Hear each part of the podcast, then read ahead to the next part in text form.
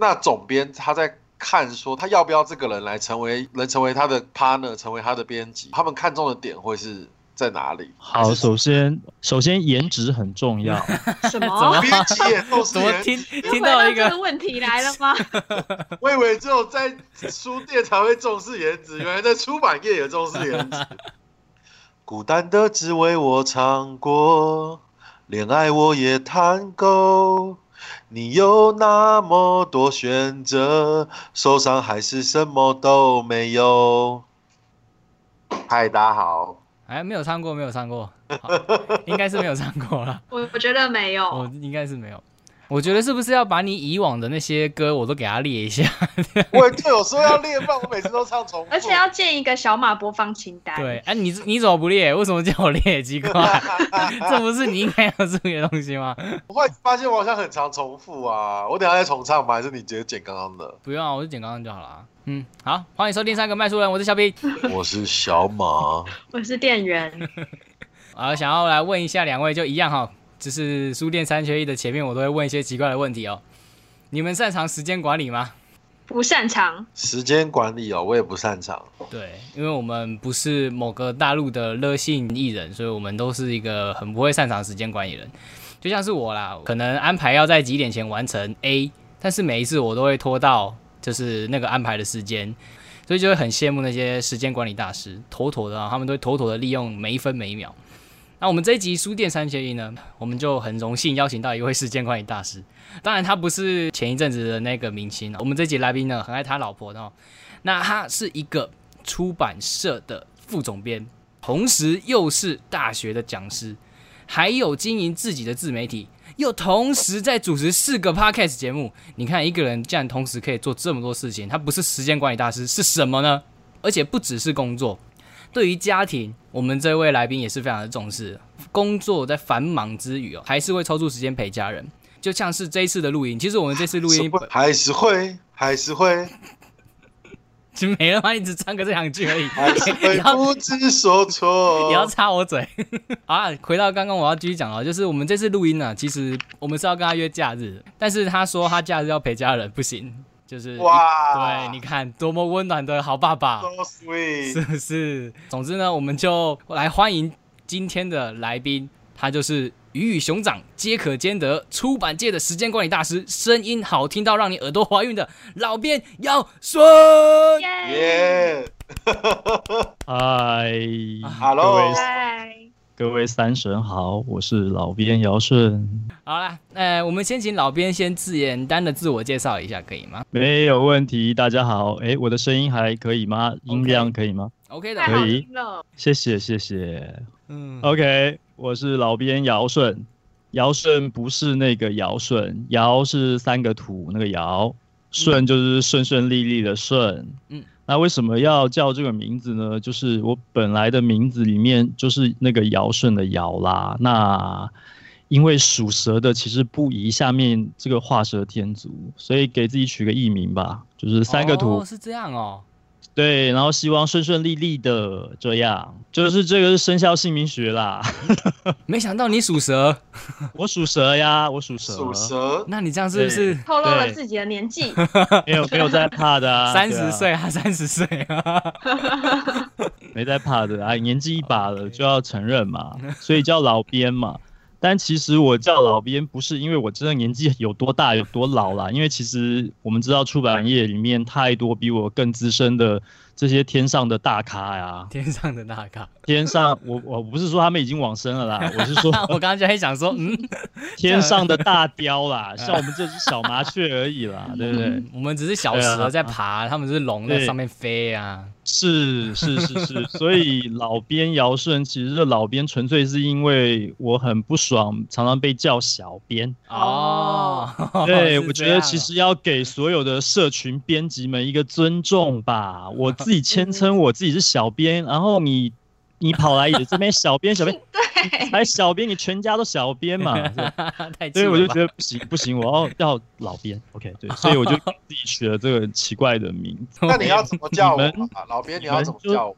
哦，你们就是三个卖书人的小马、肖皮跟店员啊，干嘛？你你想要让他讲什么东西？什么东西？小马哥我我都不喜欢他叫我小马哥，我都喜欢他叫我小马。这样子是不是？真的有人会叫你小马哥吗？就是我公司的同事啊，都会叫我小马哥啊，然后我就说不要加哥，他们就哦小马哥。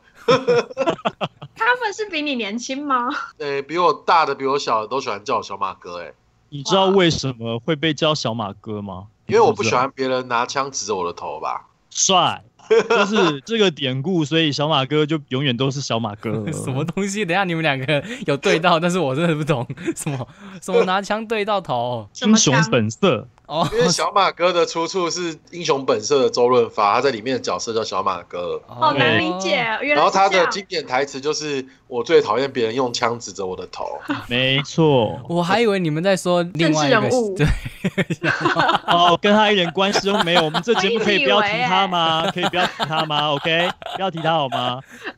好，嗯那我们不要提他。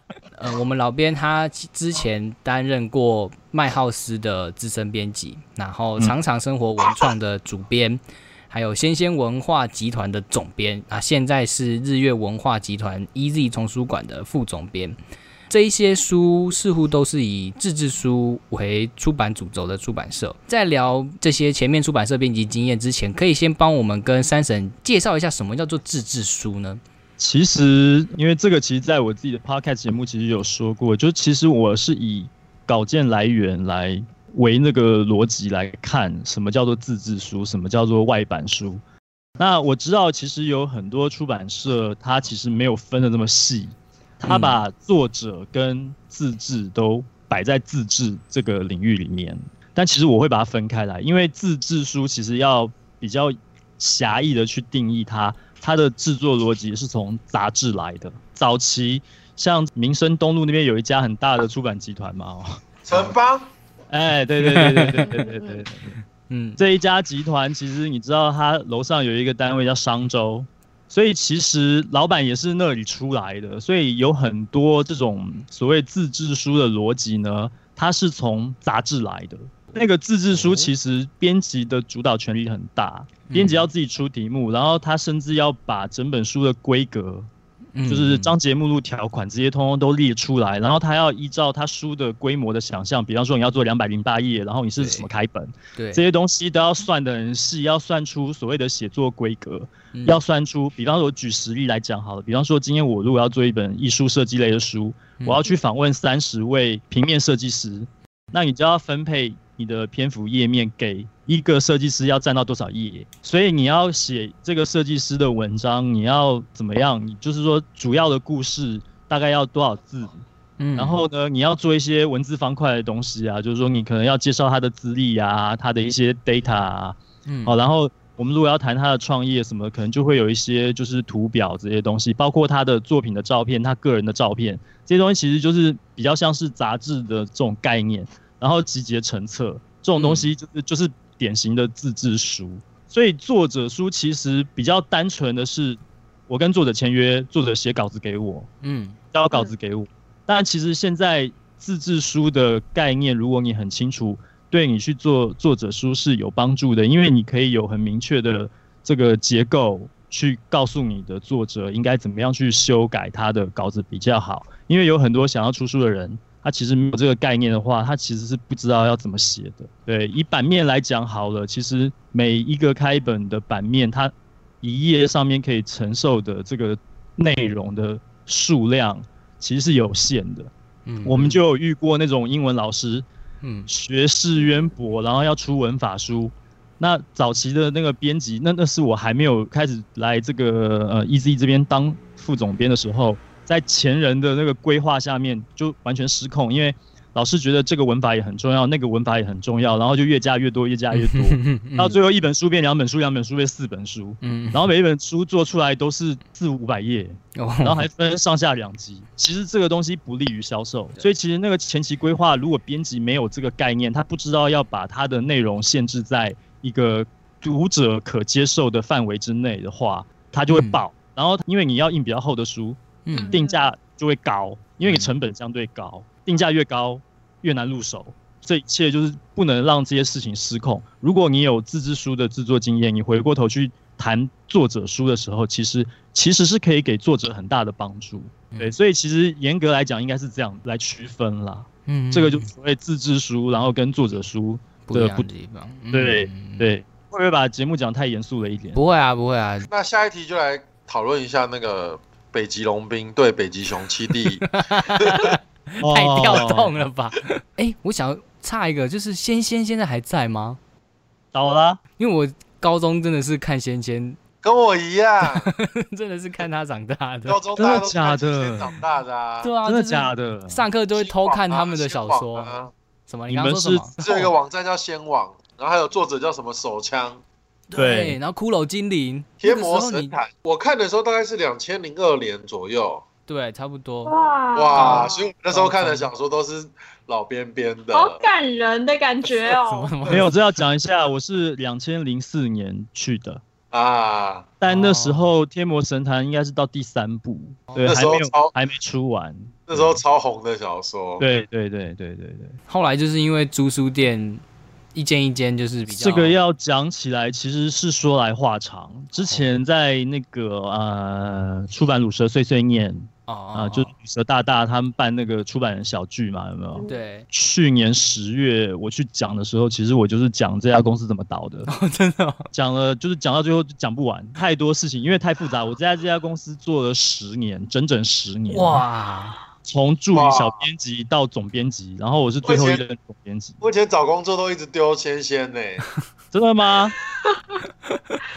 这世界好小，啊而且我我我我们以前看仙仙的更早的时候是看什么施灸，然后再更早是万象啊，对万象我知道，万象再来施灸再来仙仙，还有小说频道这样子。之前还有冒险者天堂啊，明显文化吧，好像是。冒险的天堂是后来，就是后来的呃，这个所谓租盘小说的市场三足鼎立，就是先先说评跟冒天。然后现在现在就变得像 Popo 嘛，类似的就像是 Popo。其实 POPO 原创的整个结构就跟先王是一模一样的，对啊必须这么说，模式是一样的。嗯。但是你知道，就是虽然说现在租书店已经大概全台湾大概剩不到两百家了吧，嗯，但是 POPO 原创还是活着啊，你就知道其实不单纯只是租书店的萎缩哦。导致它的，嗯。对，不是。应该有他自己的原因。很复杂的原因，嗯很复杂。好吧，那我们这一集今天这集不讲这个，不讲吗？哎我本来以为接下来就要讲这件事情。讲这个你不是说会讲讲两三个小时讲不完吗？其实我总结一个听起来比较像干话的原因好了，好，好，就是创办这家公司的的人在出版事业上面的认知有问题，他缺乏理念。怎么说呢？因为因为他成功来得太快。我必须讲，这个创办人其实很厉害，因为你如果知道先王，他在二十几年前刚出来的时候，他跟那个 BBS 电子报告也不一样，他跟部落格、跟明日报个人新闻台也不一样。嗯，他一开始其实真的最像的是后来的脸书，它其实是讲求一个社群互动性的一个网站，你可以自己有一个管道，你可以 PO 你想要 PO 的东西，然后大家可以来给你点赞，什么跟你留言互动。所以他其实一开始想要做的是这件事情。他为什么会变成去做实体书？是因为网站上的某一些流量很大的时候，股东会认为说他们看不懂什么叫做电子版权这件事情。他就会说你为什么不把它出成书？哦，嗯，所以它其实是非常诡异的一家公司哦，它可以说是全台湾最早最早先做电子版权，然后后来才有实体书的公司，其实是这样子的。所以它太前卫了，有点有点可惜哈。嗯，对。可是后来他进入实体出版之后，他对于实体出版，我刚刚讲缺乏理念就是这样子，他把书当成是产品，然后他用这种降低成本的这种模式在牺牲品质。哦，我懂你的意思。然后他又急速的扩张，他认为我可以不断的复制成功经验，因为坦白说，先先在二零零六年、零五年的时候赚了非常非常多的钱，赚到有大集团想要来并购，其他的出版公司都觉得很奇怪，因为他们不晓得主流媒体其实不知道先先是什么东西，然后你去说它的营业额可以这么高，没有人要相信。嗯甚至有人觉得说你是诈骗集团。嗯但是他们他们没有看懂的是，当时的租书店全台湾有五千多家，对跟 Seven 一样多。嗯那你们都去租书店租过书，你们就知道，租书店拆封不退的，真的五千点实销就是五千本。天魔神坛卖的比较好，它一家进三本，然后它一出出十几二十集，每个月都在出。对，你去算，那个量非常大嗯。对，可是后来其实后面后期签了非常多其实不卖的书，那是有影响的。总之，他就是一步错，步步错。后面因为扩张失当，然后他其实缺乏，就是我做出版，我要有一个我到底在卖什么知识给读者，我在提供什么娱乐给读者的这个地方失控了。嗯没有想清楚。然后他一直在看的就是有点像五年级、四年级生那种中小企业的机洗，就是一纸皮箱就浪迹天涯，然后赚大钱回来的那个概念。嗯他就追着钱跑，哪里有机会，他觉得是机会他就去了。嗯嗯，所以这个。当你碰到零八年金融海啸的时候，嗯然后你你的库存突然变得这么庞大的时候，你又跟呃传统台湾的经销通路都没有把关系建立的很好的时候，你会瞬间就是嗯一直在失去根据地，嗯嗯，最后就沦落到那真的是最后很惨啊，其实很惨。嗯，所以老老编是一直待到先先倒闭才离开哦。对啊，倒的时候我是总编辑啊。二零一四年哦 no，对，现在现在有点记不太个那个年代了，有点模糊了嗯。好像也不是很久以前的事情，但是又觉得现在又很遥远了，因为我后来又有去其他几家公司待过，这样真的是把青春奉献给那一间公司了耶。看尽繁华、啊，第一份工作哎、做到公司倒不容易吧？我也做到公司最大的位置，然后才倒啊。对啊，你就是末代皇帝，你说你吗？我是总编辑啊。哦，我刚刚以为小马说他自己，我想说，嗯，我哪有？小马文化集团，对，家里一堆墙，没有乱栽赃。为什么家里一堆枪？你不是小马哥吗？哦你自己的梗你自己不接哦，好啊。没有，我觉得你们如果没有看过《英雄本色》，其实真的可以把这部老电影拿出来看一下，其实真的蛮好看的。当年就是那个时候，可以拍出这样的电影，很厉害。嗯，呃，我只知道刘在喜很喜欢《英雄本色》，对 对，你知道港香港电影辉煌的时候，整个韩国都在疯。对，所以周润发、什么张曼玉啊，那个王祖贤、张国荣、王祖贤这些人，就是韩国人那个年代人都把他们当偶像，真的。他们都知那个时候道。夸张到张国荣去拍电影、拍搞笑剧《家有喜事》，然后嗯韩国硬是要求他们在里面加三分钟的张国荣开枪的枪战戏，明明那就是一部贺岁片哦，对，然后硬要在里面插三分钟的枪战戏，因为张国荣韩国人要看张国荣开枪，对，要把陈大嫂救回来啊，所以他安排一段，就是哎，你们不知道家有喜事吗？我知道家有喜事，可是我不知道有这个事情。我没有印象有韩国版枪战韩，国版才有，因为你没有对韩国版才有那一段，就他们好有他们去找趣哦他们去找黄百鸣的老婆，找一找，忽然找到森林里，然后张国荣就开始拿枪扫射，对，他们就去找吴君如，他说吴君如被黑道抓走了，莫名其妙，然后又再回到现实世界，就那段是一个超时空的支线。对，因为他们都看过啊？那不是韩国才有吗？我是因为他后来他后来出那个高清复刻版，我再去看来看，哎，以前没看过这段呢，所以才被人家挖出来。哦，原来当年是为了韩国太好笑了，真的拍那一段。你们这好像你们两个好像真的是同时代人呢。那那个老编在仙仙之后就会就到了是呃麦浩斯吗？会你是先拉比就是麦浩斯就是拉比，对对对对对呃，应该这样讲啦。麦浩斯旗下面有三个牌子，对然后都是杂志，对懒 V 跟好吃，好吃是以前的哦 DIY 玩布置。哦嗯嗯嗯对 DIY 玩布置，因为 DIY 那个手工艺的东西已经不 OK 了，所以他们转型做好吃。嗯，然后还有一个是漂亮家居，对，这三家对都是麦浩斯在管。那我是在 La V，可是我是我不是杂志部，我是图书部，所以我才刚刚才会讲到设计师的例子，因为我之前在 La V 的时候，我做就是艺术设计类的书。对这跟你之前在仙仙不太一样，因为仙仙比较偏大众文学的书。其实仙仙我要讲一下，因为我是前面四五年就一半啊，一半的时间是在做刚刚你们很熟悉的玄幻小说，嗯，然后也有那个耽美 BL 小说，这些我们其实通都要做。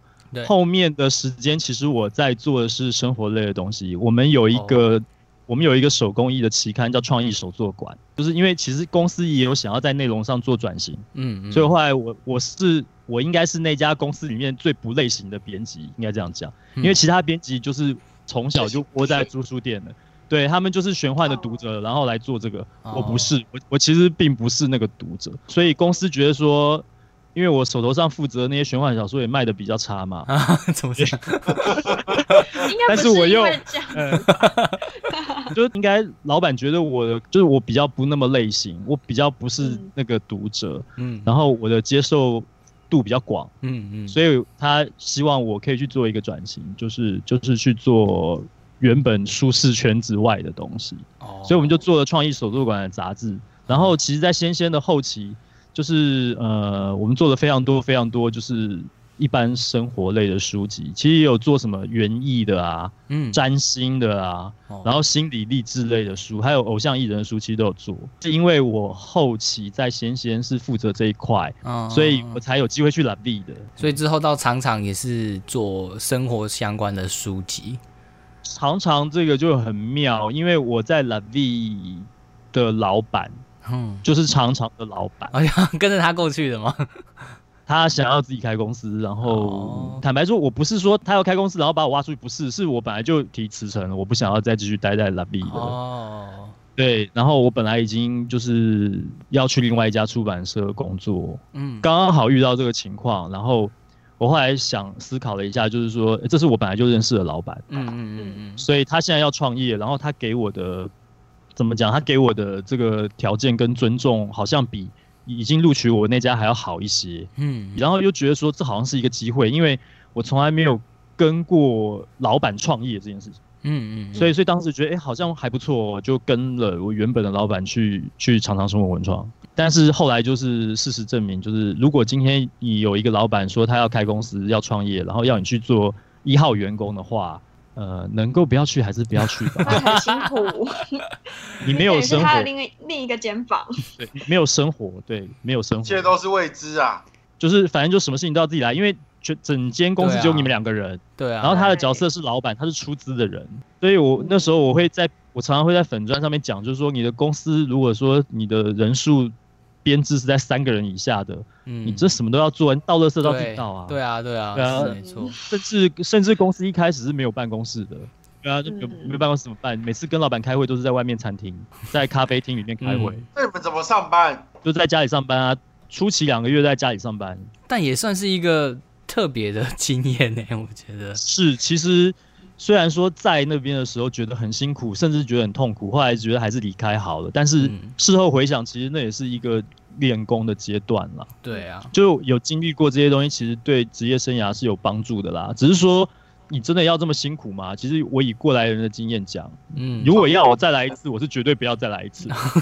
但是，但是这段经历有没有学到很多东西？其实其实非常多，那个收获其实是蛮大，只是真的很痛苦。嗯所以学到很多在仙仙没有学到的东西。其实，在仙仙就已经学到够多东西了，我必须讲。因为仙仙有一个 仙仙有一个概念叫做体制内创业，这个你没有听说过吗？体制内创业是什么意思？这就是你是零薪水的，可是你是在做创业的事情哦，哦，懂吗？体制内创业被提出来是一个非常积极正向，就是说你可以实现你自己的理想在这里，然后公司付你薪水。但是你是死薪水，加班你还是要自己加。啊，然后对老板会认为说你就是要在这里自我实现。然后那时候我被升职去当副总编的时候，老板就有跟我说过一句话，他说：“你从今天开始就没有上班跟下班的差别，你只有进来办公室跟离开办公室而已哦。你离开办公室不代表你已经下班了。哇，他直接哇，对，他就会礼拜六、礼拜天赖你，嗯、那时候没有赖。”打电话给你就会这样，他就会不断的来追一些事情。对，那那现在你在这间公司就不会到之前那么夸张，对不对了？对，现在不会。嗯，比较有有多一点自己的时间可以去陪家人。那这样的话，在这间公司反而好一点。那当然，我必须讲，就是说日月文化不是只有 EZ 丛书馆而已，它有其他的出版社。嗯，那其其他的出版社的情况怎么样，我并不清楚，因为我只负责管 EZ EZ 丛书馆。嗯，嗯那以我的团队来讲，我们其实是很受到尊重的。我们的老板其实并不是像之前这种惯老板，他不会在下班时间或者休假时间嗯，去去去联络你什么事情，不会，除非我们要去办活动。我觉得有一个感觉就是在出版业苦了这么久，终于做到了一个有被尊重的感觉的公司，就是这里。哇，有其实是这样我们有三个目前 目前没有缺呢。直接卡三个对吗？有点多哎、这名额。大大带一下，早说嘛！前一阵子我在找行销啊，现在现在已经找到人了。不，行销好累，我不想做没有，哎、我们的我们的行销没有这么惨哦，我们的行销其实还不错哦。哦，而且而且我们的行销其实怎么说，公司其实还蛮愿意给资源的。对，我觉得公司的风气跟文化很重要。对是就是有时候不是那些工作量真的很多，但是那个风气跟文化可以影响里面大家的思维。什么？小马你说什么？哦，一针一见血针见，血，感触很深啊，对小马。这是我 多年来的体会。我觉得基本上是要尊重人啦，真的要尊重人。就是说真，就算是真的工作很繁忙，然后你的 loading 很重，呃，我觉得主管对属下的态度其实是要尊重，因为怎么讲，我们那时候刚出来的时候，我们的主管其实都对我们比较是比较传统的那个，就是会比较糙或者比较凶什么的，嗯或者说有一些。我也不怕人家知道，就是说，确实有很多中介主管就是情绪勒索在管理啊，觉得那其实就很不 OK。其实你看一个公司，如果他的状况，如果他太多太多的中介主管，甚至是高阶主管，他如果有这种情绪勒索的问题，会暴怒啊，会干嘛，会态度上不尊重人，我觉得这个就不 OK。就就算是平行单位，平行大家的地位没有说什么从属这么明确好了。如果有一个很不尊重别人的人在，那其实会搞得整个团队乌烟瘴气。嗯所以我觉得相互对相互尊重是非常重要的。没错没错。。好，我们刚刚有听到那个老编在谈到说，之前有在找行销的类似这样的经验。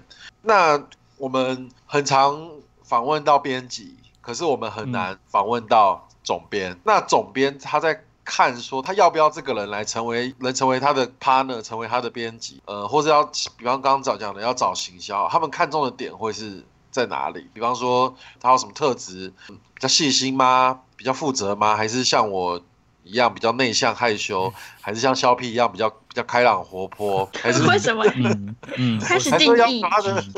阅读量吗？还是看他的科系背景？好，首先哦，出生出生要清白，呃呃，身家清白。身家要清白。资讯量有有点多，我先一个一个看哦。刚刚有讲到什么？呃，刚刚有讲到一个是什么身家清白是吧？对，身家要不要清白？其实这个我没有特别去要求什么身家清白不清白，但是我面试过的人都出版业来讲，其实大家也很难碰到一些有前科的吧？我不知道，我没有遇过，对我没有遇过。再来就是出版业其实女生居多，所以来面试的大部分也都是女生，所以诶刚刚那个问题真的有点多哎。总总而言之，是要知道说，当编辑还是行销都要吗？都可以。编辑的话，嗯，其实首先颜值很重要。什么？编辑也都是人，怎么听又听到一个问题来了吗？我以为只有在书店才会重视颜值，原来在出版业也重视颜值。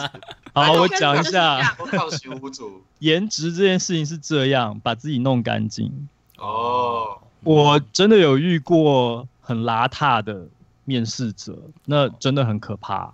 虽然说这听起来是老生常谈，但是我真的要奉劝所有的应征者，就是你去面试的时候，你真的要把自己弄干净，前一天至少要把头洗洗吧。没洗头吗？没洗头就来这样子。然后有一些有一些男生，我必须讲哦，眼镜镜片擦干净吧，哇，想 说就是油油的雾雾的就来了，就你知道，真的真的有的时候是一些细节，就是其实为什么要这样讲？其实我坦白说，面试它是没有办法让你百分之百判断。就这个人绝对 OK 可以用，因为你你自己想想看，面试的时间，以我们现在的状况来讲好了，我们公司会先笔试一个小时，然后笔试的题目出来以后，我们会火速马上改，我们会请他在会议室里面等个五分钟十分钟。对，然后我们会出一些什么逻辑题啊，这种就是选择题，嗯。哦、比方说我现在找的编辑如果是外语能力的，我们会其实会考外语的东西，嗯，我们会从日检啊、韩检啊、多译或者托福里面去抽一些题目出来考，哦。我们会考一些像这样的东西，所以这些东西其实是有标准答案，赶快对一对，很快去改。如果它有过关，我们就会进行下一个阶段的面试。那后面的那个申论题的地方，我们是来不及看的，我们会面试完再回去改那个那个考卷。那在面试的过程当中，你了不起跟对方谈半个小时好，不可能跟他一下谈很久。虽然其实我比较啰嗦啦，我会好为人师一点，所以有时候我看到真的看不惯的，我其实就会就会嘴。像嗯像刚刚那种情况，如果真的那个面试者就这样子的话，我我会我会嘴他，我会嘴。怎么嘴？你怎么嘴？想知道？我说给你建议你可能你可能要对我会我觉得我要给你点建议，可能你要注意一下什么事情。哦 外表这东西还好，就是说如果真的是很不 OK 的，其实根本就连面试都不用面试了，就就请他离离开这样就好。那有一些就是说 OK 好好，第一关有过，就是说你有把你自己弄得很整齐、很干净进来，嗯没有这些问题的时候，进入第二关之后，其实就会遇到的情况就是有很多人是言之无物的、言不及义的。你要来应征这个工作，然后你却没有在来之前做功课，最起码就是你要去 Google 一下这家公司出过哪些书吧。其实以我自己来讲，我我一直会觉得这些事情很基本，可是一次又一次的在当面试官的过程当中，都是这种没有把事情做好的人是多的。我觉得可能一方面也是可能这样也好啦，就是说有做功课的人可能就很明很明确就是谁，然后我们录取那个有做功课的人就好。嗯嗯嗯因为大部分的人其实是搞不清楚状况的。嗯那我觉得这里面还有一个情况，就是说，如果他真的搞不清楚状况，他是诚实的告诉我，嗯对不起，我没有查到这个资料，我不太清楚什么。你如果真的老老实实的讲，那也就算了。嗯嗯我可能会再绕回去问一些，就是专业知识上面他有没有具备一些一些素养。嗯，可是有一些我遇到有一些是，他会开始跟你豪小的。你好小，比方说，我以前在仙仙的时候，我就遇过应征者说，哦，我问他说，你你有关关注过仙仙的出版品吗？我们大概有出一些怎么样的书，你有看过吗？嗯他给我回答罗曼史，我说仙仙没有出罗曼史哦，然后他说有啊，我说没有哦，有啊，我说真的没有哦，他有啊，我有看过啊，我说你要跟我辩这件事情吗？对，就就是像这样。我是这家公司的副总编辑，你现在要跟我嘴，你要跟我辩说我们公司有出罗曼史，而我竟然不知道吗？真的，我觉得要老实啊，你真的不知为不知嘛。对对你不要不要跟我编故事，我真的受不了这样子。编故事一点好处也没有啊，只是对啊自曝其短而已啊。嗯等嗯真的感觉到老编那种发自内心的愤怒。是，所以我觉得真的奉劝各位不要装懂，人要懂得藏拙。你不会的东西，你不清楚的东西，其实老老实实的承认，其实是没有关系的。嗯我不晓得别人怎么样，但是就我来讲，OK，你你这东西你不会，如果真的这个东西是必要的，可是你不会，那最多就是我请你离开而已嘛，嗯，对不对？那比方说行销好了。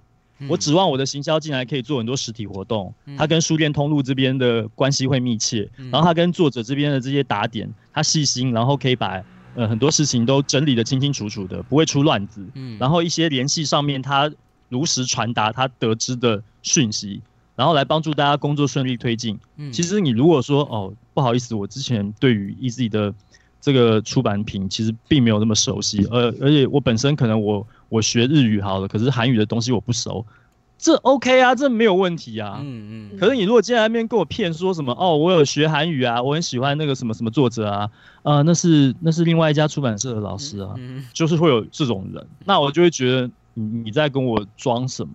对通常像这样子，我们就大概不会不会继续再谈下去所以。不知道就要说不知道。嗯真的真的，但你也不能什么都不知道，什么都不知道也很可怕呀。那就回到第一个，就是他来根本就没来做功课就过来了，对，还真的有，就你们会相信吗？就是说今天他要来，比比方说要来应征编辑好，嗯他来这家公司，可是他不晓得这家公司有出过哪些书，那你来干嘛？我就不懂啊，因为这个东西会说，我们会指望编辑进来，你要你要负责一个文类吧，对，嗯对不对？你要负责一个书系吧，你应该要对书有感觉啊。嗯嗯那你这个也答不上来，你对这家公司没有爱，OK，好，那我问你说，你那你平常在读一些什么书，也说不上来，或者是我今天要真的，maybe 可能我们今天要像我在 La V 的时候做的，就是艺术设计类啊这些生活风格的书，你上来面试的时候一直跟我讲说啊，我我非常崇拜张爱玲什么什么什么，那我也会觉得有点奇怪，就是 好像对就是投错对出版社，对对对对对对，我觉得 OK，你对张爱玲的研究很透彻，这是绝对没问题的。可是不要答非所问。如果你你发现你自己在这方面不足，可是你想要进来，哪怕你只是想要卡一个位置好了，嗯你起码要去了解一下。比方说，我今天要去拉 B 面试，那我要知道他最近半年出了哪些书，我要知道他的路线是什么。对，这个很简单，你去博客来的那个网页上看一看，其实就可以找得到的事情。去书店逛一逛，就就可以找得到事情了。如果连这一点点这么简单的功课都不做的话，大概不会找到什么好位置。如果真的很想要那个位置的话，其实要做充分的准备。我当初其实刚进仙仙的时候，那个时候面试，其实我也被问到类似的问题。我刚刚有提到，我不是租盘小说的读者，但我知道你们是玄幻武侠这些东西，我知道黄奕其实是就是那个那个感觉的东西，所以我就侧重在我对于金庸武侠小说的熟悉度去回答这些问题。我对倪匡科幻小说的熟悉度，如果要讲的话，这些是后来玄幻小说的祖师爷，其实这些人，当然你还是要针对这些去做准备啦，其实是要准备的。我觉得是要展现你的诚意，来让呃面试让让业主知道说你是有诚意想要进来争取这个位置。是，对，这点很重要。嗯对，行吧，就是，就像我们书店三缺一，其实很常访问到编辑，就好像我们大家都可以去选议员，可是很少有人可以选总统一样。我们可以访问编辑，可是我们很难就是找到总编，所以比较难想象说总编到底有什么工作，然后是跟一般编辑有什么不同。刚说是自己去找作者吗？还是说要决定这个出版社每个月的出版计划？还是决定说我们要出的书的印量啊之类的？OK OK，其实每一家出版社的总编或副总编的职掌各有不同。别的出版社怎么样，我不敢讲是不是都一样。我就针对我的工作内容来讲，以我现在在 EZ 丛书馆担任副总编辑的话，我要控制的就是年度的进度。我们在每一年对出版进度啊。对，然后我们其实要超前部署啊，就是说我要在每一年的八月的时候，我其实就要把下一个年度所有该出版的品相是要发生在几月，嗯。全部都要妥妥当当的定好。哦，然后常常会听到言书这件事情嘛，对不对？对对对就是说言书这件事情，我们要把它降到最低、最低、最低的可能。这是我认为就是副总编辑或总编辑这个位置上必须要控制的事情。对，这是一点。然后再来就是刚刚有提到，就是说拜访作者这件事情，对不对？那要看你的同事他需不需要，因为有有几种情况。第一个是我下面有主编，那他们的专业能力够。我要充分授权，所以我就不会去插手太多他们的工作内容。嗯可是如果今天我带到是刚毕业一两年，就是编务经验还不够扎实的人，嗯他要做什么我都要，我其实有点像教练的感觉。我不晓得你们有没有在看棒球，就是说教练其实要做的事情跟球员要做的事情不一样。对，那通常就是我可能要给他非常多的其实编务的观念，嗯有点像老师，因为我要给他们上很多的课。以我现在的团队来讲，他们的外语能力都很强。嗯我的英文编辑都是国呃，一个是国外回来的，一个是英语教育硕士。哦，然后我的日文编辑两个都是那个国外的那个硕士，然后韩语编辑其实虽然说可能他的学历没有到硕士，但是他们的韩检都一级，然后在国外生活过一年以上，嗯然后他们的外语能力都是都是很好的。我是整个团队里面外语能力最差的是我，可是整个团队里面编务最强的是我，必须这样讲。嗯嗯嗯对，因为尤其是外语学习的编辑，他们在刚刚提到什么自制书啊，或者说跟作者谈啊，嗯，或者说去买外版书回来做啊，就是整个流程的经验是是蛮欠缺的。我坦白讲是蛮欠缺的。他们比较像外语老师，他们都在整理讲义、整理资料，然后那个东西看起来好像老师上课要用的东西，可是你直接把它印成书。常常就是不 OK 的，所以我要我必须要把就是编务流程的东西让他们很纯熟，让他们不断的去这个去把他们的能力培养起来。所以我比较像教练，然后我要刚刚讲到管年度的进度嘛，那再来就是比较残忍的东西，就是我们要看那个营收报表，就是每个月哦每个月我们都嗯我们面对的是实际上活生生血淋淋的盈亏，所以会收到 Excel 表，然后就是这个月的所有的支出、所有的收入，然后一翻两瞪眼，哇，亏多少？哇，然后赚多少这样子。嗯嗯，对，这个数字出来，我们要做调整。调整的话，就有可能会动到年度书单，但是不是说这个月发生事情，我下个礼拜就在调整？没有，我们是这样看今年的经验，这样一路看下来，我们知道我们会把它对照到明年我应该要怎么去安排。又我我喜欢用教练来举例，就是说他有点像在排那个棒次，就我手上有哪些书，然后我手上的书。以外语学习来讲好了，就是它会有它的重点月份。对我应该把最强的东西，或者说最有名气的作者，我应该放在哪一个月份是 OK 的，然后我不要把它放到一些买气不好的月份。简单讲，五月好了，五月要交税，就是整个社会的买气都低。然后农历新年的时候，一般的书籍来讲，农历新年的时候跑不太动，因为那个时候整个社会的消费的氛围全部都在年货上面，对。穿新衣戴新帽，所以可能一般的书在那个时候会比较疲软。可是很妙，就我就透露一点点小小的 people，如果有听到算有赚到哦，就是语言学习其实在一月就是农历新年那段时间，其实它是 OK 的，因为它在寒假，嗯就是有一对啊啊。个下学、有一个下学期哦开学这件事情，对就你就知道了。所以所谓的大开学、小开学大大小开，对，这个是一点，你可以去抓这个时间来来看。那还有一个就是说，你要知道有哪些语言检定考试，它会发生在几月，对然后它报名的时间是几月，对你要去抓那个读者什么时候想买这个书的那个那个时间点去推，嗯嗯，没错，这样子会比较准确。这是一个就是很策略的思考，但。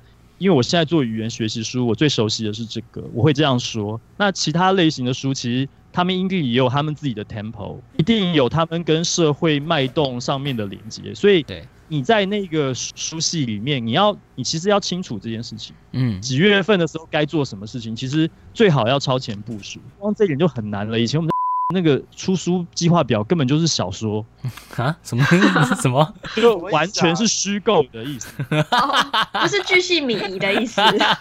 还心酸的。为什么？因为他没有超前部署的概念，他没有囤货，就是说他没有去累积哦足够的品项数，嗯他就开始做了。所以他今天，我觉得那个跟主管有很大的关系。如果今天嗯主管他没有这个意识，他没有超前部署的意识，他没有跟他更上面的人说，你需要给我一些时间去准备足够的量，让我可以排一个稳定出书的计划表。我今天签到这个作者了，然后就一直在压榨编辑，然后明天我做那个自制书，那个书其实做起来劳民伤财，可能要一年才可以做出一个品质相对来讲 OK 的书。可是你让他三个月就出，叫他两个月就出，人事流动就变得很很频繁啊，因为没有人受得了这种高压，然后薪水又不是很好，嗯然后出的书又不卖，因为品质不好，所以有太多这种恶性循环在里面了。嗯那我觉得这是主管的责任，主管要去扛这件事情。你要让你每个月、每个月、每个月那个计划要非常具体、非常写实，发行去跟通路爆品的时候，他能够交代这件事情，嗯嗯，而不是说我今天去跟你讲，我六月要出这本书哦，结果到了六月的时候，通路问说，哎，出了没？呃，没有，作者还在脱稿啊。对啊，那什么时候嗯出？可能再延一个月吧，然后一个月之后还是出不来，然后一晃眼第二年的六月了。嗯很很多其实有出版社面临这种状况，我觉得，你应该要有一个超前部署的概念，你要你要牺牲半年到一年的这个时间，要有足够的这个这个怎么讲啊？这个肩膀去扛那个时间，嗯，然后来来确保你未来是稳定发展，那个后来可以赚回来的钱。其实是嗯翻倍在成长，我坦白说是这样子。对你如果一直恶性循环，然后每本书都在演，其实你回头回过头来看，你整年度真的那个目标达成率也很低啊，可能才才四成五成而已，就刚好只做了一半。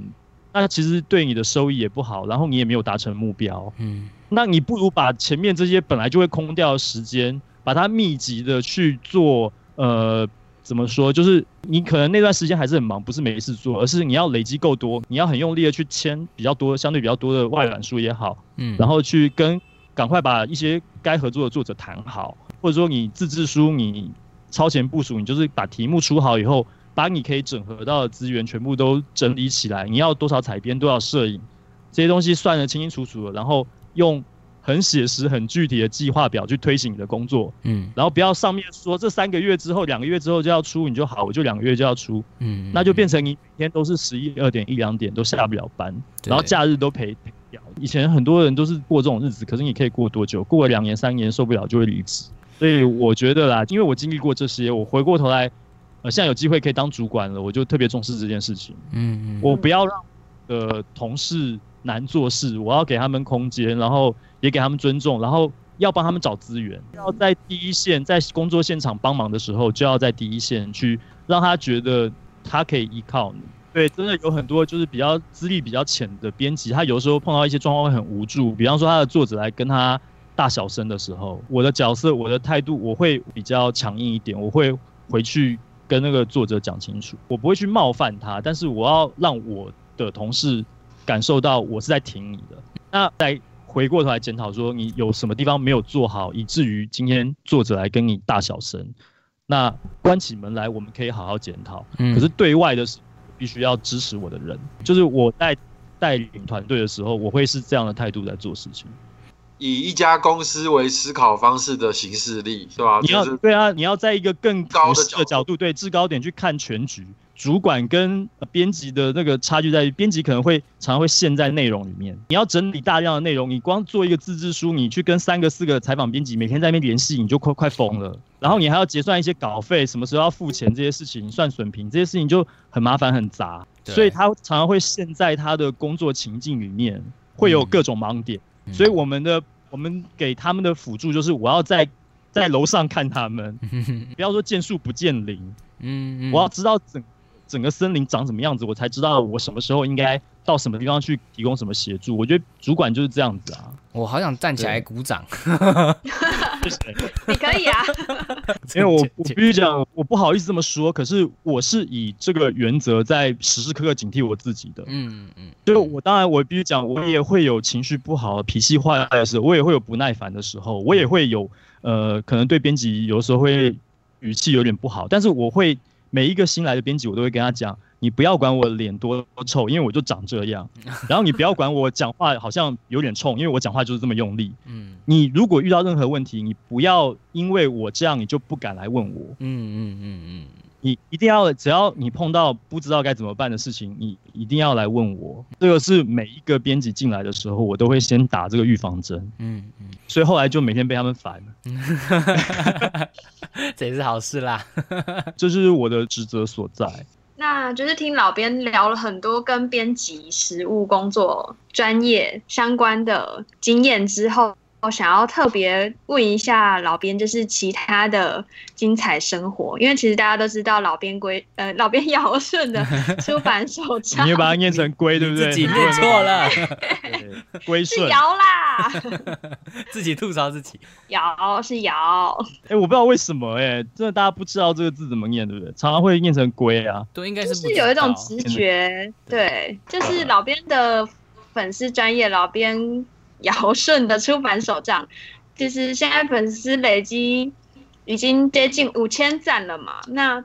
这里面有相当扎实的内容，包含到出版经验谈啊，然后也不时推出许多有趣的梗图，就抚育我们的心灵。然后或者是也有开放长期的提问箱，让所有的读者们匿匿名来提问。那就是想要首先问老编是为什么当时会想要设立这样的一个粉丝专业呢？这个粉丝专业，我就老实说好了。其实呢，我有很有意识的想要做自媒体，可是非常的困难，真的非常的困难。目前以目前的成绩看起来，就是没有成为很很显赫的自媒体啊。可是因为现在脸书的触及就是很差，我其实不想要怪触及率这件事情，我就觉得我自己太无聊了。会吗？那我是你的的你的内容已经非常多元，而且发文的频率已经非常高了。那梗图也很有趣哎，那我们但还是怎么办？是这样而已。而且就像我刚刚前面讲的，我觉得有很扎实的内容，就是真的可以学到很多东西，然后也有很有趣的东西，嗯，就不是一个无聊的粉丝专业，或者是真的都是很严肃的。对啊，而且我觉得你成长的算很快嘞我觉得你成长很快哎。应该是说你你觉得现在接近五千赞的那个成绩，不是你达到你理想中的那个目标吗？对，因为呃，我是一八年的十一月成立的嘛，嗯，那到现在快两年嘛，我有没有算错？没有，因为现在是二零年对，还没两年。七月，对，快要两年了。但现在还不到五千，我是觉得跟我原本想的有蛮大的落差的。对我本来是希望说两年的时间可以成长到一万，嗯，但现在显然连一半都还没有到，所以我 我刚刚就在想说我们怎么办？停滞不前，我们还比你早，我们都很努力，可是也没有变好，要怎么办？你只是看起来很努力，没有啦。我创粉专因为所谓的自媒体这件事情，其实当然我是希望说，我可以透过一个个人品牌经营，去累积我自己未来更多的就是在出版业里面发展的可能性。我必须这样讲，因为因为我并不是一个具有丰功伟业的编辑，坦白说，我没有做过什么显赫的作家的书，我没有做过畅销书，然后我所谓的文学线是租盘，坦白说啦，在租盘。我大概没有什么机会可以去什么，比方说鳄鱼文化呀，比方说甚至皇冠好，其实我没有这些这些背景。我自己有说过，就是你要你如果去投稿，你想要成功，你可能要先做好哪些事情，你可能要要去得个奖或怎么样。我自己是没有任何奖项，所以我回顾我过去的工作历程来讲，没错，我累积了很多奇奇怪怪的经验。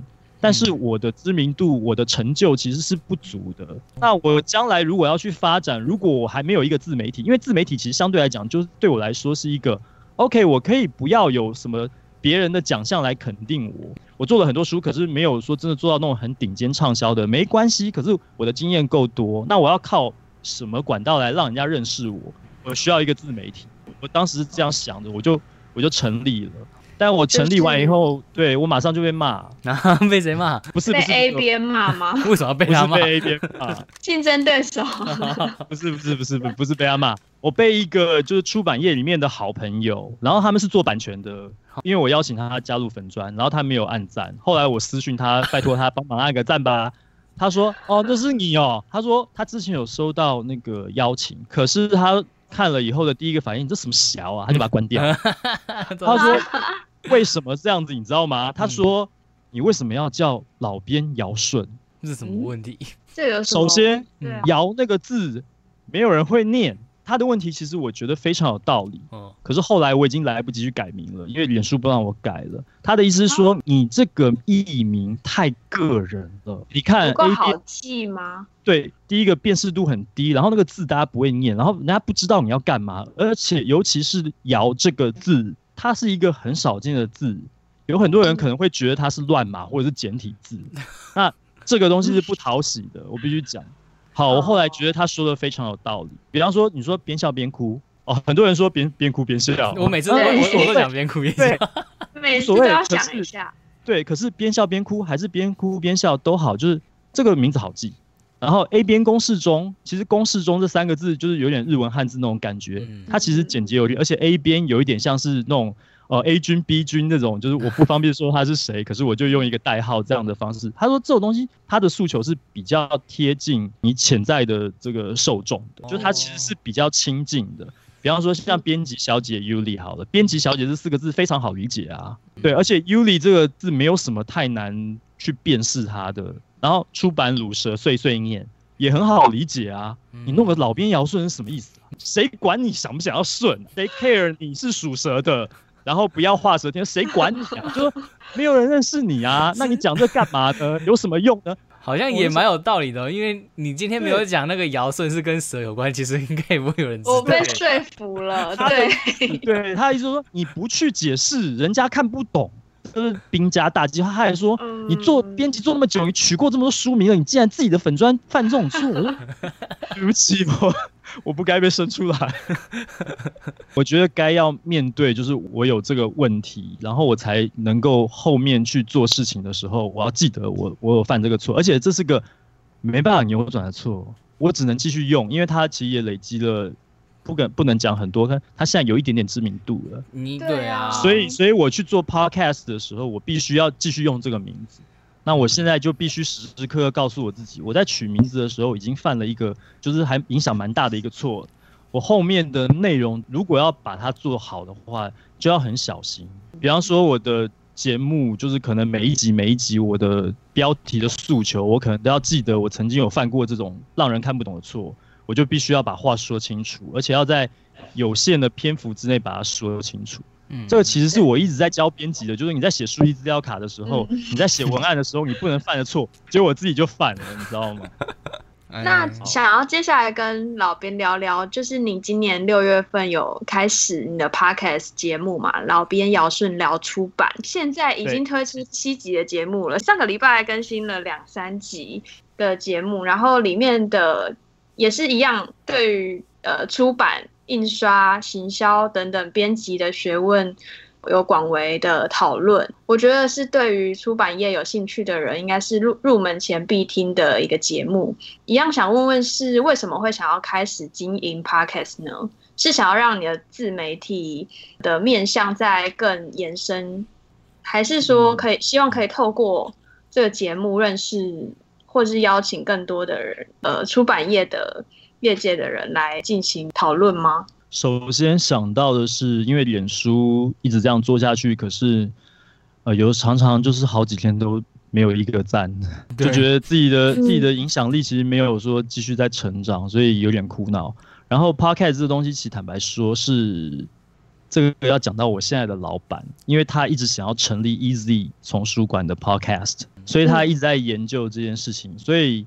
其实从去年年底开始，疫情还没爆发的时候，我就每天不断的被 podcast 这个单子轰炸。那么早就开始了，老板的理念，他想要，因为他觉得外语学习很适合做这件事情。其实我也认同这件事情。嗯对，是没错。对，所以 OK，我们就开始研究。然后我们老板也很可爱，他就是添购了非常非常豪华的器材。我们公司里面是有可以录音、可以可以拍影片的，就是有一个小规模的摄影棚跟录音室，超就所有的对所有的影音的作品全部都可以在我们公司独立完成。对，那这个东西其实一直在影响我，就是说，诶，所以 podcast 这东西到底怎样？然后有几个层次的思考，因为刚刚没有讲，其实我在念大学的时候，其中有一个兼职工作是广播哦。虽然说是二十几年前的嗯录音室里面在录的那个模式，但是我了解就是整个流程。我回我回去看那个就是录音界面的时候，嗯。我不是什么都不知道的，然后我嗯。稍微摸一下，我马上就会了，这种。对，嗯。所以这是一点。再来就是觉得有点被灌迷汤吧，灌迷汤，因为我老板啊，我老板就说哦。以前做过广播节目啊，你声音那么好听，对啊，你就来当主听这持欸。确实都是啊。什么，然后然后我的同事也说什么，你声音很好听，你很适合，而且你话那么多，你很啰嗦啊，你每次开会的时候不让人走，一直讲一直讲讲不停。然后以后我好们直接我们直接弄一个那个麦克风在会议室里面，把你开会的时候讲的那些话全部录下来，就可以做一集节啊。是有多厉害？就是你你就做啊，你做你你粉砖都做，你怎么不做这个东西呢？嗯就一天到晚在听这些东西，然后 然后讲说你声音那么好听，你声音那么好听，我说我知道啊，我就我就开始认真思考这件事情了，因为 podcast 在这个时候冒出来，嗯我觉得它有几个指标意义。首先就是它的使用情境不一样，其实有一部分的人啦，就是对 YouTube 可能已经腻了，因为 YouTube 是你必须要锁把你的整个人锁在荧幕前面的东西。嗯你必须要有空有时间，你要盯着荧幕去看。它的媒体的特质不一样，可是 podcast 很妙的是，其实我们开玩笑会讲嘛，呃，睡觉的时候听啊，对啊，通勤的时候听啊，嗯对洗碗的时候听啊，我自己在洗衣服、晾衣服的时候我就开着，就是嗯，它是你可以一边做事一边分，因为耳朵听觉这个东西好像是人唯一一个可以分心做别的事情的，就是听觉。可是视觉没有办法，你看电影大家没有办法，就是说哦，我在一边扫地一边看电影，大家不太可能，一边洗碗一边很难，不可能。对哦，所以所以这个媒体有它的特性在，这有经过几层思考，然后刚好又是因为现在的状况、疫情的影响，然后远端工作的这个风气，嗯。然后再加上现在就是 podcast 也也确实这些已经在做 podcast 的许多的前辈们，比方说百灵果啊，我常在听的什么左边茶水间，然后嗯。Hito 大联盟这些，嗯。还有那个欢迎登机那个，嗯嗯就是这样空姐的那对这些这些节目，就是听一听听，就觉得说，嗯，他们可以做到这样的水准，我应该没道理做不出来。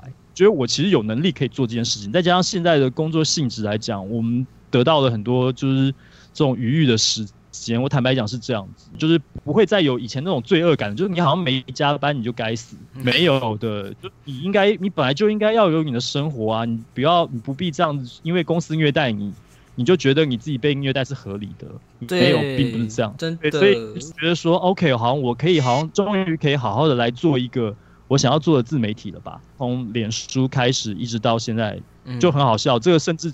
我觉得我老板一直在讲这件事情，还真的影响我，就觉得好吧，我来做吧，来做做看好了。嗯，对，所以老板会听这集节目吧？老板我不知道哎，刚刚说好像会听。对哦，对他他都有听我的，我有跟他说我会来。上三个卖书人的节目，哎，那你之前有上其他人的吗？其他的 podcast 你之前有上过吗？还是这是我们哦？我们是第一个耶！对对对对，那是第一个。大家讲到这个，我就不得不想要抱怨一下，不要这样啊！在去年十二月的时候。就已经说要邀了，后来我我自己节目都开了都到第七集了，对我才才开始第一次才录音。你你们你们是忘了我是吧？没有，是真的是排太多。我我那个九月有一个来宾，他可能也要骂我，因为我也是我我是去年十一月的时候问他，然后更久更久排到九月去。我们其实很多来宾都是很久以前就已经确定好说这个了。OK，总之总之取得一个意愿，OK，然后看什么时候会发生。对对对对，没错没错，就先先敲一下，哎，要不来？好，OK，那我再约你哦。因为我们中间好像也历经了很多人有转职还是什么的，然后好像也有几个月是完全没有录音。对对，有五月五月的时候，三月也是，五月跟三月都是。那之后的呃节目规划可以透露吗？就是除了邀请出版鲁蛇之类。的人上节目之外，还会谈及什么样的内容呢？因为现在目前听起来好像几乎什么议题都有触及到，有没有什么可以跟大家预告的？其实我有一个体验，就是自己一个人做节目真的很痛苦，就是自己很累。我说实在的啦，当初一开始就是自己写稿子，当然我不是说写那种巨细靡遗照着念的，就是可能做做像大纲这样子。有点像是在准备去上课或者演讲，我大概做做大纲，然后可能做成投影片，然后我是看到标题，看到关键字，然后我就决定说我要讲什么东西。一开始这样子做这些事情的时候都很愉快，这有点像是你要出去玩的时候，你在做行程规划的时候其实最快乐，而到 到了当地开始去一步一步的把它实践的时候，那个快乐的感觉其实反而还没有你在做规划的时候这么开心，嗯，有那个感觉。所以等我哦。好不容易把节目录完了，然后呢转转档转好了，然后 hosting 上去了，OK，每一个频道都冒出来了。我自己在打开我的手机去听的时候，看 怎么无聊啊，好干哦，对啊，不会，干哦，然后好无聊，然后就难怪，我就觉得难怪为什么我每次上课的时候，下面学生都睡一片，就没有人要 care 你在这边，你你要。也没办法塞梗，然后没有讲干话。我我现在就很佩服那些 stand up comedy 的这些这些演员，他们要自己去写那些喜剧的脚本，自己 cue 自己做做效果什么，这我觉得这是超强的，这这这是需要学习的。当然，我自己讲我自己想要讲的节目内容，这个会持持持续下去，还是会这样做。嗯，其实我不会特别去规划说，比方说我知道有一些 podcaster 他会把那个。一季十集、十二集、十五集的那个都规划完，然后做完之后，他会休息一段时间，做继续做第二季。嗯，可是我是我是没有，我是想要连续，但是就是看我现在大概就是以每个礼拜做一集为目标。可是比较尴尬的是，像像刚刚店员你会发现说，哎，我上礼拜是不是好像上了好几集？其实没有，你仔细。仔细看那个日期，它都是发生在可能是第一周的礼拜三、第二周的礼拜五、第三周的礼拜一，就是对我还是一周还是每个礼拜对对，我还是以每个礼拜为一集为单位，可是那个时间间距可能会因为我还毕竟还是有正职工作的嘛，对，不可能哪有那么好，就是说可以固定就是怎么样？比方说，比方说现在我们在做 JR 力的那个新书分享会，对，所以所以所以高雄场就是有一个周末我就下去高雄，那个我就不可能。对，我就不可能有什么时间可以录音，再加上刚刚其实前面有讲到，就是 OK，我的假日还是要多多分配一点时间去顾我的小孩。嗯，对，要就要像像这个周末我们要去普星牧场玩什么的，哦，就很显然我对啊，就我就不可能录音，所以我只要抓平日一到五的时间去录，而且可能我大概可能周一周二的时间我要准备一下我要讲的东西，然后周三周四的时间可能看不见得一次可以录完，有时候对可能会分批这样，所以大概上节目的这个状况要看我当周的情况来定了。嗯，那现在比较有可能去累积到一些节目备稿量的话，是因为有敲来宾这件事情。呃，第二个来宾应该没有意外的话，会在下个礼拜最晚大概礼拜三会上吧，就是 A 边。哦，期待期待，对 A，两个声音很好听的人在同一集节目，不知道会发生什么事情呃。现在在后置，我觉得有点无聊。怎么这样？不是，我跟你讲，这这很好笑。我觉得在这边讲，大家开玩笑讲很有趣啊。就是说我一直在跟 A 边讲说讲干话，我们要讲干话，对，一定要讲很好笑的话，就我们梗都 梗图都在那边做这些有的没的，对不对？对啊都在那边讲什么论文的事情，那讲老人与海什么有的没的。好，我们一定要来讲干话，然后一坐下来就说，呃，你跟史明前辈的互动可以谈一下。为什么要讲这个啊？前卫出版社是一家哦，就是非常有使命感的出版社。你本身为什么当初 起心动念，为什么会在这怎家么变这么认呃对真？问成这样？然后他回答更正经。我说，所以我们还是要关心一下严肃的议题，对啊，还是要关心一下。但我觉得你们应该是少讨论一下马，极端气候对澳洲的野火。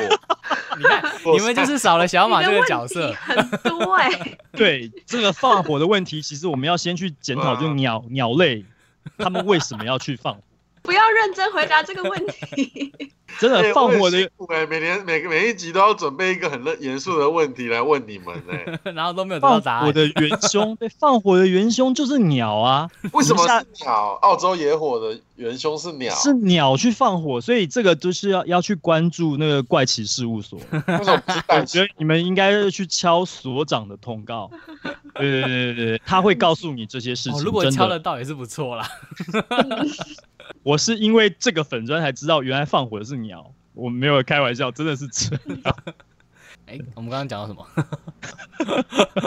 讲到啊，讲到你的之后的那忘记个啦，第二集，第对 OK 集的 OK，来宾有 A 边，我可以再透露一下，其实我现在已经很积极的敲了一些，就是后面还会有其他的来宾，嗯，嗯那不一定是呃具知名度的意见领袖，我会敲我以前的同事，嗯，因为我发现现跟同事讲干话比较有感，对然后对比较，因为我们有共同经历过一些苦难，有革命情感，所以来讲一些事情可能会会比较好笑一点。嗯但是当然，它可能也有它的局限性，因为如果听众没有跟你一起经历过这些事情，他不晓得你在笑什么，对啊有可能。但是我会多方面尝试，我会去敲一些就是我认识的在其他出版社里面，其就是当编辑的。呃，或者说在在当主管的一些朋友，就是如果愿意来上这个节目的话，我会邀请他们来。所以其实后面的节目，希望就是可以给大家更多不同的感受吧。嗯，我们这集也差不多要到尾声，感谢就是老编今天这一集跟我们分享了那么多讲干，我觉得讲干话也讲蛮多的了，对，有吗？有干话，然后也有就是很充实的内容，也有回答了野火的问题，真的是非常的棒。对，最后呢，我想要请老编，就是有想要立志进入出版业的新人，可以给他们一些话吗？不论是干话或是励志的话，都可以。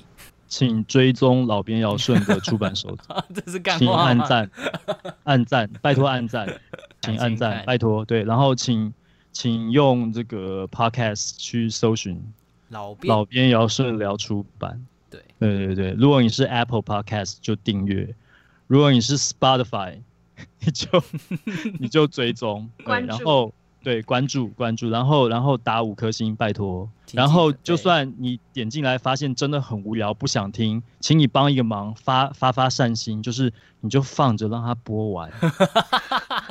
你不要五秒十秒就关掉，然后我看到后台那个数据，我真的觉得很难受。全部收听完的比例大概才两成，没有，大家就睡前的时候可以放着啊，就是你就放到它结束你就就放着。对，对啊我知道我无聊，对我很无聊。OK，不会好不好？但是很充实的内容。你可以就像我的学生一样，他在课堂上睡觉，我也不会管他。OK，你就就睡，到就好了，没关系，你有到就好了，这样。你就放着，就是你最想睡觉的时候，请把我的节目打开就放着，然后让它播完就好了。不要不要听老编这么干话，那个 podcast 内容是真的是很充实。假如你们真的是有志想要进入出版业的话，真的是可以听。听完之后，你大概就可以知道这个产业在干嘛。那你真的就是可以好好的去思考，你到底要不要进去这个行业、这个产业。但就像前面有说的，就是其实出版业也它也不一定说是坏的，就是也不一定就是一天都在加班。假如哪一天 Easy 丛书馆有开缺了，你可以去赶快去投你的履历。没 有，这个我要认真讲一下，我认真讲一下哈，就是不管怎么样，反正你想要进出版业，你也想要当编辑，想要当实教都可以，就是对最基本、最起码的，你自己要喜欢书吧。对呀、哦，这是第一点。然后第二点就是说，你不要排斥书以后可能会变成其他的东西，比方说电子书，比方说有声书，嗯比方说 podcast，嗯。比方说现在像 Yota 哈好他们在做的事情，线上课程，我们其实在做书，我们是在做内容。做内容，你不要拘泥是用什么载体去承载内容，只要有人有需求，只要有人想要，他如果喜欢纸本书，你给他纸本书；嗯他喜欢在看影片上课，你就给他看影片上课；他喜欢听，你就给他有声书。嗯他如果是喜欢划手机，你给他电子书。总之，要体认到自己不是只是在做实体书而已。编辑要知道自己你在做这件事情，你要在整理的是知识，你要设法传递知识，哪怕是文学线都一样，你要传递的是意念跟情感。所以一定要关注读者，要了解他们。对于他们的平台载具使用的需求，他们的生活情境要关注，所以你要有这个概念，然后想清楚了再决定你要不要进出版。因为说实在的，出版是媒体，对对，就是这样子。对，就是今天我的总结。OK，起立鼓掌，就是听到了哈，三神们或者是要进出版业的新人们，今天记得这一集，这老编讲的一这些名言，然后记得去追踪、按赞、粉砖，然后也记得去订阅老编的 Podcast 节目。那我们这一集就到这边结束喽。节目尾声一样，请小马唱片尾曲。